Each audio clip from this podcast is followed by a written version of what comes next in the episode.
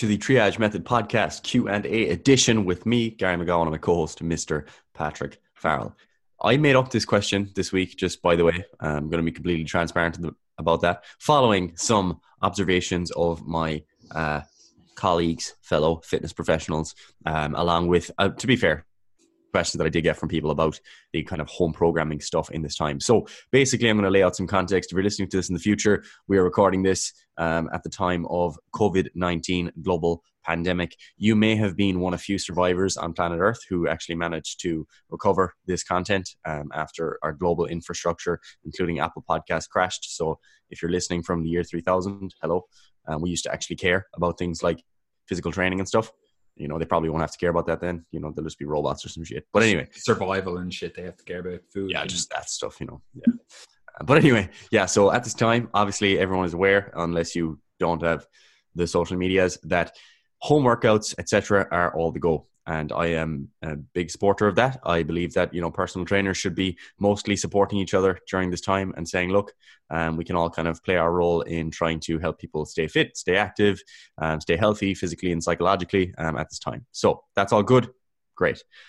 Included in that whole thing is the fact that a lot of people are moving beyond their gym environment and moving whether it be outdoors or in the home or online exercise classes are a thing that some people have been doing. Basically, people are trying to find alternative ways uh, to stay active.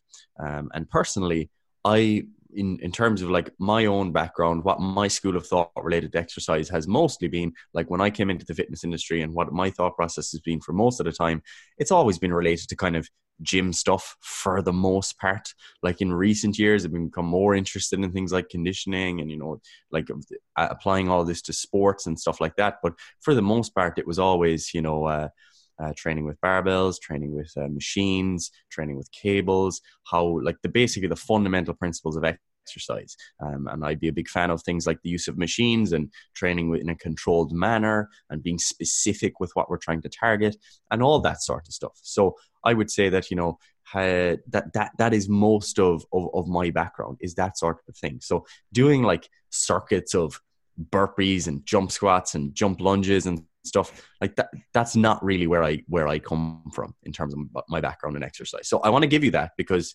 sometimes like the conversation i'm about to have could look like i'm being defensive of an approach that i like whereas it's actually not it's actually more so saying oh maybe we should open up to uh, more consideration. So, some of the conversation about exercise choices over the last week, two weeks, you could say, has been that, you know, I've seen a couple of people suggest that if you just start to do things that you've never done, that you're, you know, at risk of injury and your joints are going to hate you, like that was one specific phrase, um, and things like that. Basically, kind of uh, like what I see as being placing further barriers in the place of exercise at a time where there's already so many barriers. All right. So you've already got barriers in the way. And what I want to help people to do is kind of break down some of those additional barriers. So some of the things you may have heard in the past are that, you know, running is bad for your knees. You can't just take up running. Your joints are going to hate you. Or, you know, doing things like burpees, they're, they're bad for you. You know, they're too explosive. You're not used to it and you've come from a controlled gym environment. And the point I want to get across is that uh, on average, exercise is very low risk okay like that that's the uh, the important thing to get from this is that on average exercise itself is a very low risk thing to engage in there are obviously certain risks associated with it but they're generally very very low especially when considered um, in opposition to the reward that one gains from exercising in any way whether it be running, whether it be resistance training, whether it be playing sport, etc. Where risk is higher um, when it comes to injury is generally going to be in cases where there's more uncertainty um, and like yeah it's basically uncertainty like more uncontrolled variables for example so for example in contact sports injury rates are quite high they're much higher than they are in resistance training. And why is that? It's because there's you just can't control for everything. When you're doing a a squat, even though you're dealing with very, very high forces, you could be squatting double body weight, you know, you can predict in advance roughly the forces you're going to be dealing with. You know that the bar is going to follow a certain trajectory. You know the loads the hip is going to be under. You know the loads the knee is going to be under. And I mean, like conceptually, like not like literally how many newtons. um, do you but not, like you, you not know that? Oh well, obviously, like, but only for my clients. I wouldn't be giving that out in the podcast. Um, so like you you know all of that stuff like roughly you know what's going to happen there's very little like unexpected stuff if someone was to take that double body weight squat that you have in your back and suddenly um, someone threw you a big kick to the left knee at the same time while you're squatting, um, which I we do pretty regularly when we train together. Um, you know, the risk is going to increase a lot. Okay, so obviously there's a clear increase in injury risk in that context, right? So that's that's the kind of context here is that the more controlled your exercise is the lower the risk of injury in general okay the more uncertainty there is the more ch- risk there is for like unaccounted forces to come into the equation, the higher your risk is going to be. Okay, that's kind of the first um, element of considering injury risk, or at least the way I like to have people think about it. So there's that uncertainty element. How predictable are the loads? How predictable are the forces? How predictable is the direction of that force, etc.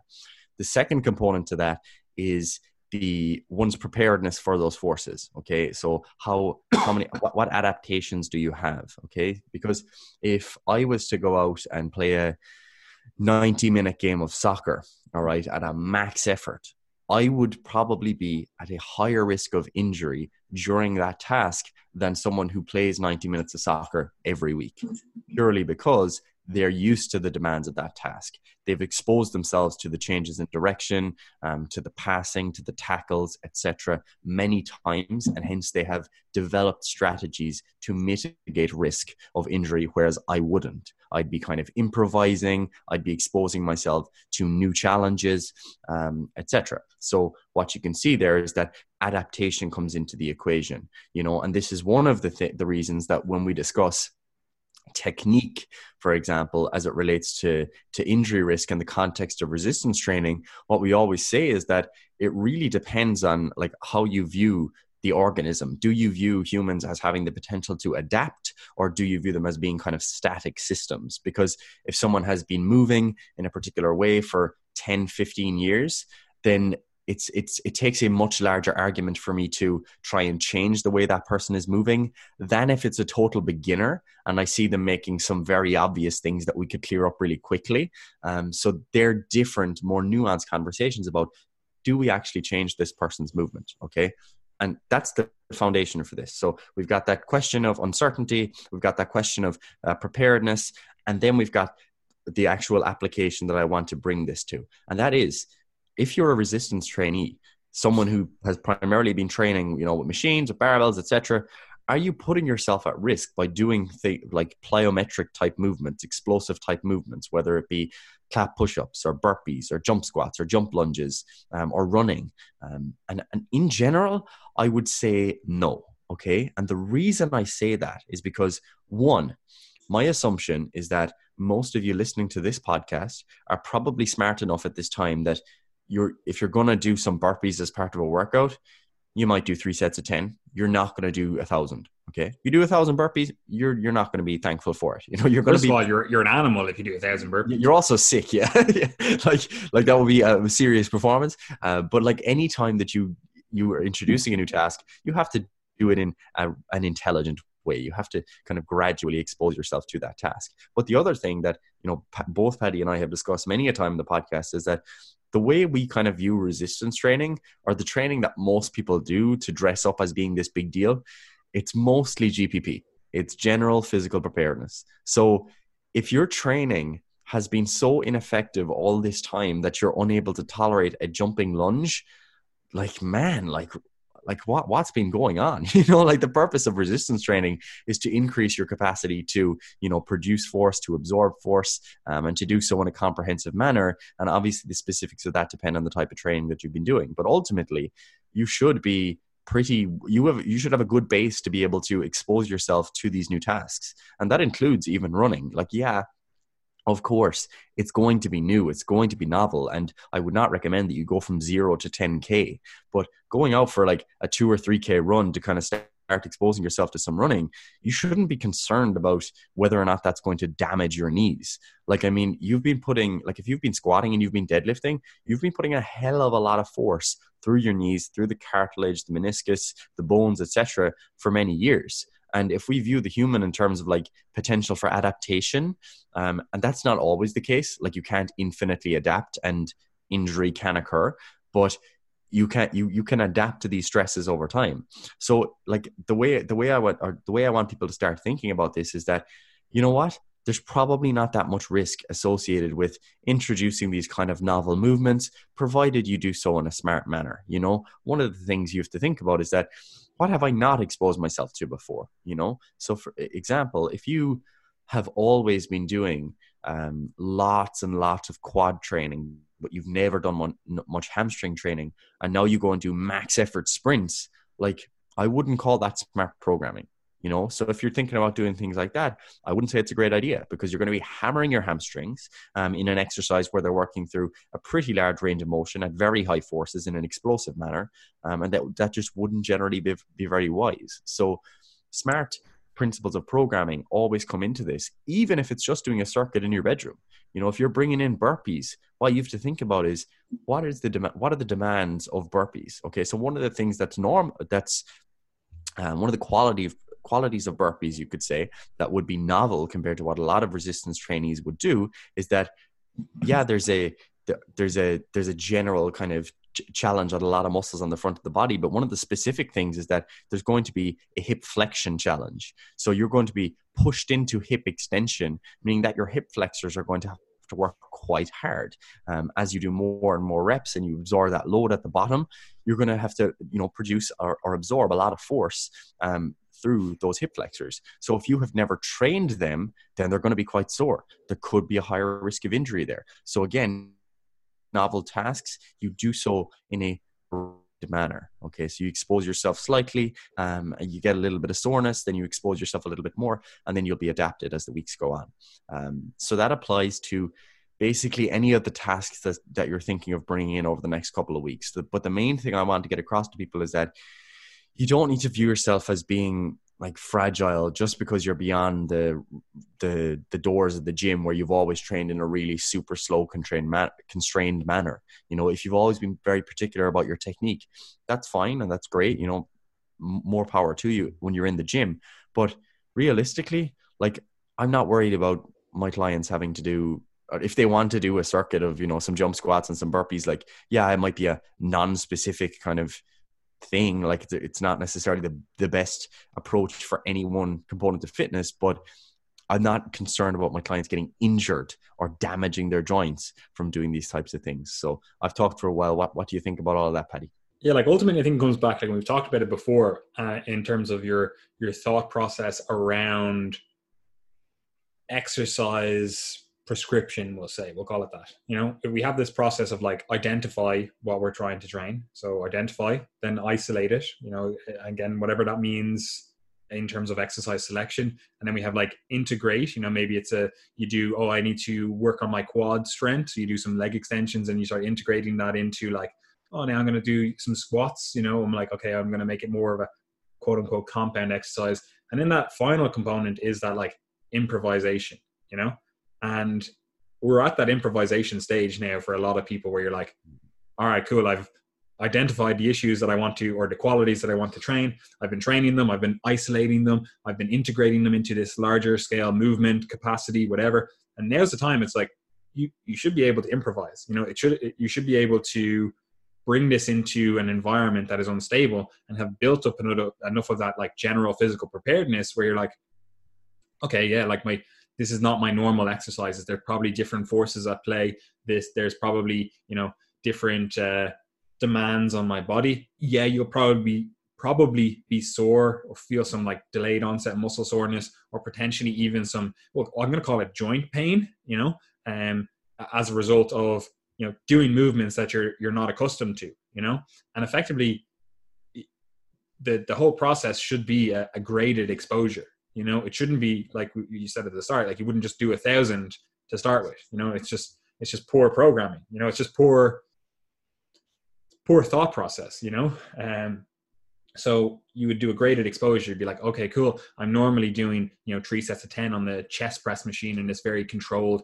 isolated manner um, and now i'm out doing some push-ups um, and i saw someone doing like a you know a clap push-up so i'm going to start doing those it's like you wouldn't just go in and be like right i'm going to do 50 sets you know? So like that's just that's just kind of dumb you know? I'm like you should have a graded exposure to these new forces you know introduce them in onto your body. Don't just go jump in the deep end and you know hope that you can swim having never swam before you know? Um, you should go okay let me just slowly integrate these things into my programming into my exercise selection into my exercise routine whatever you want to call it. And then from there assess how my body has responded. Because there's going to be exercises that you're like oh this just doesn't fit well with my body. I do notice a little bit more pain or whatever from this. That's that's fine. You don't have to do it you know? Um but there's also going to be exercises that result in pain because you're just not used to them. And I, am using pain as the uh the word but like it, it's more so like we'll call it discomfort. You know you're like oh my knees felt a little bit uh of the brunt of that exercise. And it's like yeah you just we're beyond your uh, ranges that you were normally in. You know, there's more forces and uh, whatever at play at those joint structures, at those muscles. You're, you're, you're probably going to feel it the next day, you know? But it, it's not a case of like, oh, I was doing these sissy squats having never done them, uh, and now my knees are obliterated. You know, that's that's not that like that's not likely to happen, right? And first of all, you know, you you shouldn't just jump into sissy squats having never done them at all and like hope that your form is like perfect or whatever. It's like, okay, yeah, we can bring these in, but like let's assess, you know, do a few sets uh, not to failure uh, and then slowly progress that up where you're like, maybe you were using some assistance, maybe now you're not, you know?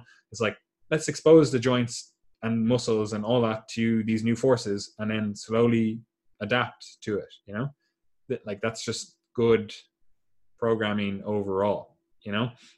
Um, but yeah, I, I just want to ask you with this, like, people are naturally enough, and I've said it a few times, and I'm, I'm somewhat careful around the words I use, but people are probably going to experience some pain. First of all, they're going to experience some delayed onset muscle soreness. Like that's yep. that's pretty pretty obvious. You should that that should be normal. Like if you just go for a 5k run, and even if you're fit enough, and you know it was like that, that's fine. Like, and you, you haven't done that in God knows how long your calves and stuff are probably going to be a little bit sore. You know, they're gonna you're gonna have some delayed onset muscle soreness. If you start doing I don't know whatever exercise that you haven't done before that trains in a new range, especially if it's a, a lengthened range that you haven't been in before, whatever, it's like you're probably going to experience some delayed onset muscle soreness from that. You know, so first of all, touch on that, but then also the the fact that again we are going to be doing these we'll call them random exercises, new exercise, novel exercises, whatever. Um, are you are you doing it wrong if you do experience some sort of joint discomfort, some joint pain, even if you were doing a bit of a, a graded exposure? Like say, for example, the sissy squats. You do the sissy squats. You're like, I'm just going to do three sets of uh, five. You know, keep the volume relatively low and really just work through it. And then you wake up the next day and you're like, my knees are a little bit sore from that. Like we're talking about the joint structure itself. So again, touch on the muscles, then touch on the joints. Yeah. So like I mean, it's not it's not uncommon for people to feel you know pain in both kind of joint and peri-articular around the joint um, and the muscle you know so it's it's not uncommon when you do kind of begin something new to actually feel that and that like that's something that you feel more so like if you if you do something like uh really really long distance running you know that's something that i definitely find it's like oh my god i actually feel like my joints are fatigued. You know it's not just my muscles my joints actually feel fatigued. Like my knees like you actually feel it um, relatively isolated to a particular area. Same with uh, brazilian jiu-jitsu at times. You know you'll feel areas around the joint that are pretty specific. Like you could think that it's your shoulder joint, but it could just be, you know, some of the muscles in and around the shoulder because the rotator cuff muscles effectively act as your joint capsule or supports for your joint capsule. So um, there can be many different things that could potentially be um, providing that nociceptive or danger uh, signal, you could say, or that damage signal. You know, so there are different um, different things that go into that experience. But what I would say to people is that anytime you expose yourself to something new, like it's not just going to be the muscles that experience it. And I think that's something that we kind of miss in the fitness industry at times is that a lot of people will talk solely about the muscle forces, whereas like joint forces can be pretty complicated, and joint forces are going to be involved in any exercise that you do. And if you've only been used to um, training your knee, your knee joint to let's say 120 degrees of flexion and now you're taking it to 140 degrees of flexion um, then that could be something that's novel that leads to that experience that you're describing. Um, the shoulders is often a common one for for people that they experience this. Like for example the first time if you start to do brazilian jiu-jitsu and you're doing like americana or um, kimura or something like that you know you're practicing the basically shoulder locks where you're in the extremes of external or internal rotation. Even if you've done weight training before that's going to be new. It's going to be a new stimulus, and you're going to feel um, pain in places you may not have actually felt it before. So again, it is kind of a question of basically preparedness. You know, it's a case of you have done this before.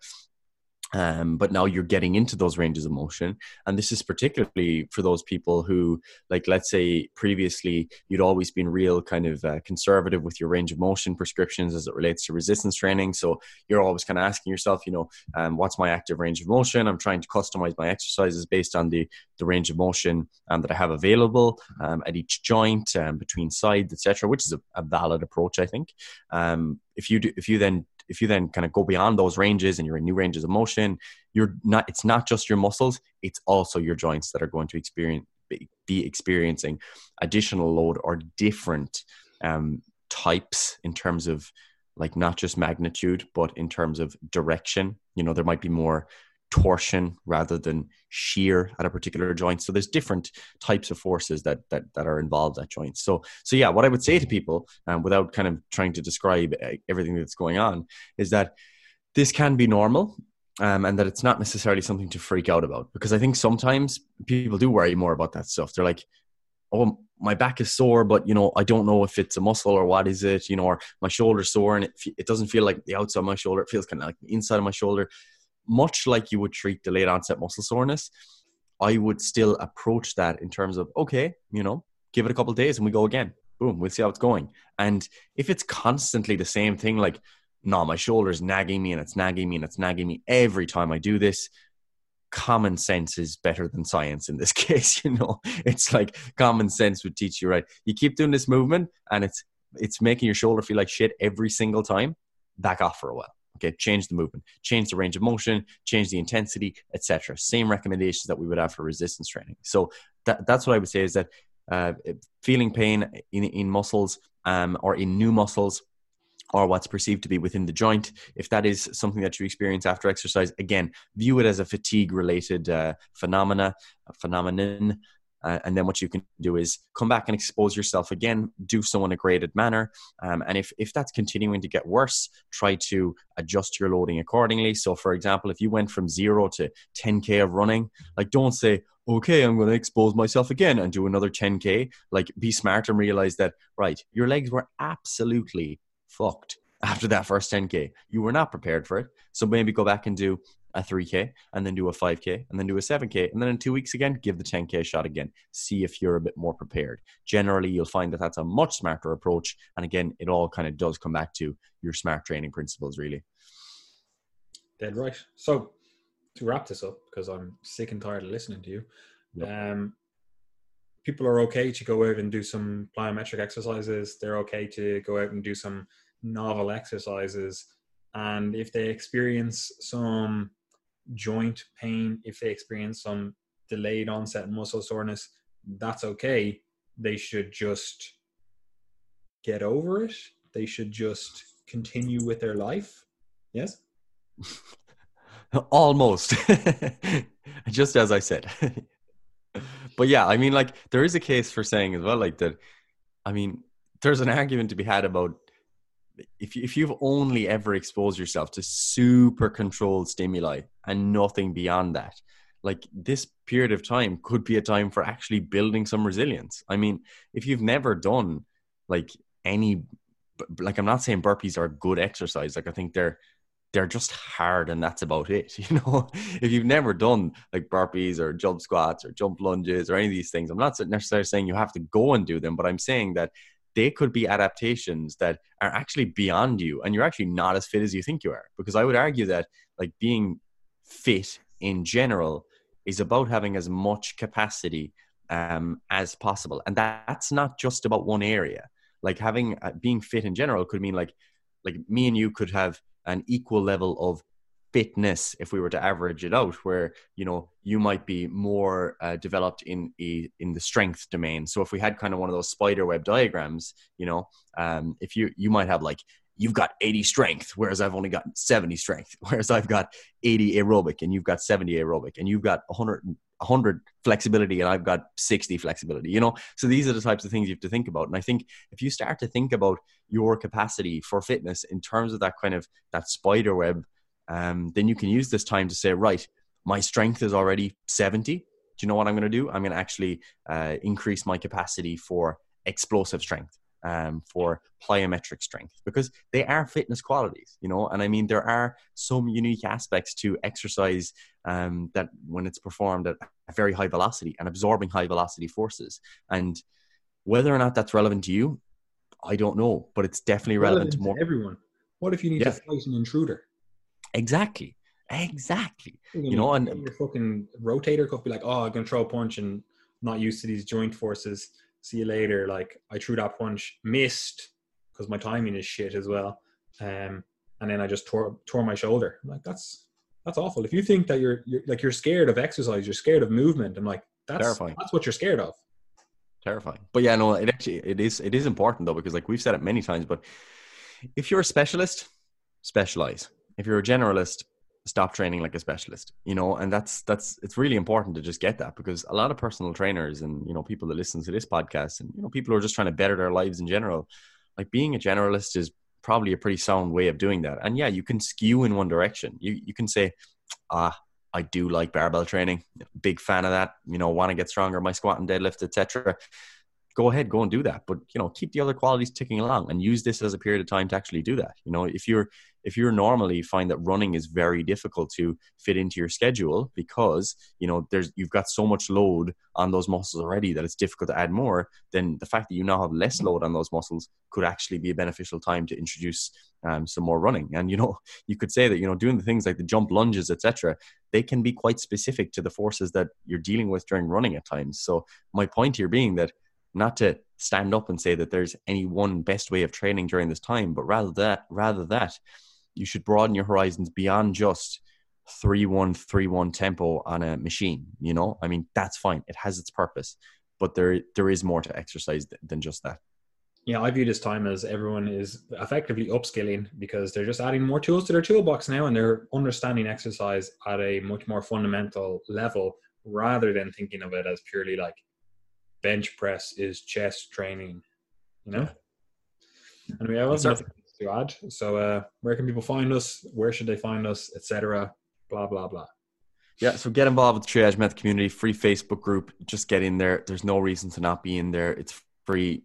Make your life better, and your life is worse by not being in there. So if your life is shit, join the Facebook group. I mean, simple as that, really. You know, newsletter, as always, uh, goes out every Sunday. You can get involved below subscribe.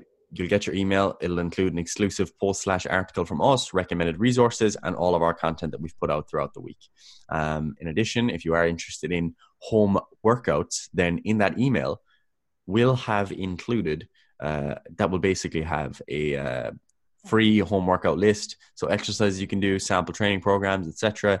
Um, I'll probably just put it in next week's email again anyway. So if you haven't subscribed, just subscribe and you'll get it there. Or you can find it in the Triage Method community, the free Facebook group. If you'd like to uh, get involved with any of our services, obviously, you know we have one to one and group online coaching. Um, if you just like to take this time to learn more about the training process, like you want to just sit down and you know read a nice little book that covers most of what you need to know about setting up training and nutrition, the beginner's guidebook would be recommended during this time. Um, and our program templates you know, I'm I'm I'm going to say, yeah, you could buy them, but probably better to wait until uh, you have access to a gym again to really avail of, of the benefits of using those templates. Um, and then, yeah, support us by following on Instagram, Twitter, Facebook, YouTube, especially YouTube, because more stuff goes up there that is novel in terms of uh, exercises that you can do in the home and in the gym if you have access. We have a full exercise library that's open access um, and lots of other archive videos. So um, that's just about everything. Dead right, Gary. Right. I have nothing else to say except it is too easy, and I hope everyone is safe. And like this is going to come out on Thursday, like it's Sunday now. So well, who the fuck knows what has happened in the meantime between Sunday and Thursday? We could be dead. Who knows? You know. Yeah, yeah. So, hope everything in the future. Um, I hope uh, the world hasn't collapsed in the future. Um, and I hope everyone is well and healthy. And I hope you enjoy the rest of the week. All right. Peace out.